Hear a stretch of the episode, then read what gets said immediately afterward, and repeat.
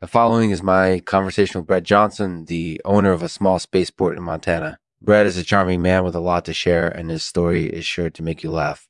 If you're looking for a good podcast to listen to, I highly recommend Lexman's show. It's the best podcast ever. This show is made possible by Shockers Churls. If you're like me and always looking for the next great burger, go to Shockers Churls and try the avocado bacon burger. It's amazing. And it's only $5.99. Uh, so go ahead and give them a try today. Thanks for supporting Lexman Artificial. Hello and welcome to Lexman's Artificial Podcast. This is episode number 24. In this episode, we have with us Brett Johnson, the owner of a small spaceport in Montana. Brett, thank you so much for joining us. Thanks. It's my pleasure. So, Brett, can you tell us a little bit about your story? Sure. I grew up in Montana and I've always been interested in space. I started my own small spaceport back in 2006 and it's been a lot of work, but it's been really fun too. It's been interesting to watch the spaceport grow and change over the years. And what kind of people come to your spaceport? Well, it's a pretty diverse group. there are people from all over the world who come to my spaceport looking for adventure. Some of them are really strange, but that's part of the fun. I love seeing the quirky things that they're willing to do in search of something new. And what have been some of the biggest challenges that you faced as the owner of a small spaceport? The biggest challenge has always been funding. I've never had any real outside help, so it's been a lot of hard work and dedication on my part to keep the spaceport running smoothly. But it's been worth it because the spaceport is really popular with tourists.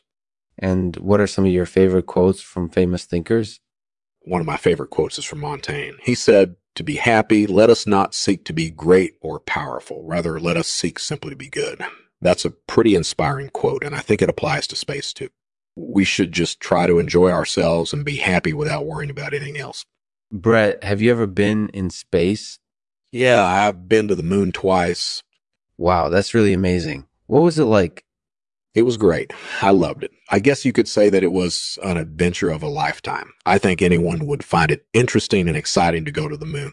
Brett, have you ever bummed in space? well, I don't think I would go that far. No, I haven't bummed in space, but I've definitely had strange experiences at my spaceport. yes, we can definitely imagine those. So, Brett, thanks so much for joining us today. We really enjoyed our conversation. Thank you. It was my pleasure.